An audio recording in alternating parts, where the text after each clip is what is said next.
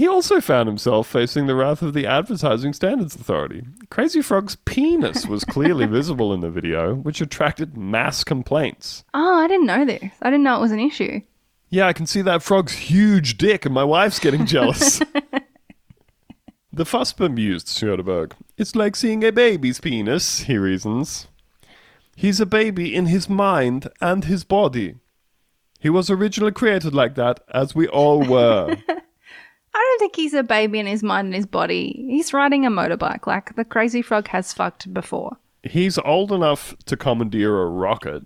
Yeah, I think he knows what sex is. He just has a tiny baby's penis. That doesn't mean he's non sexual. Yeah, he's got a baby's penis, but he knows what to do with it. Yeah, but he uses it like a man. Hey, thanks for listening. It's Andrew here. To get access to this full bonus episode along with all of our other bonus episodes every week and to help support the show, head on over to patreon.com slash Bunta Vista and sign up for five US dollars a month. Bye.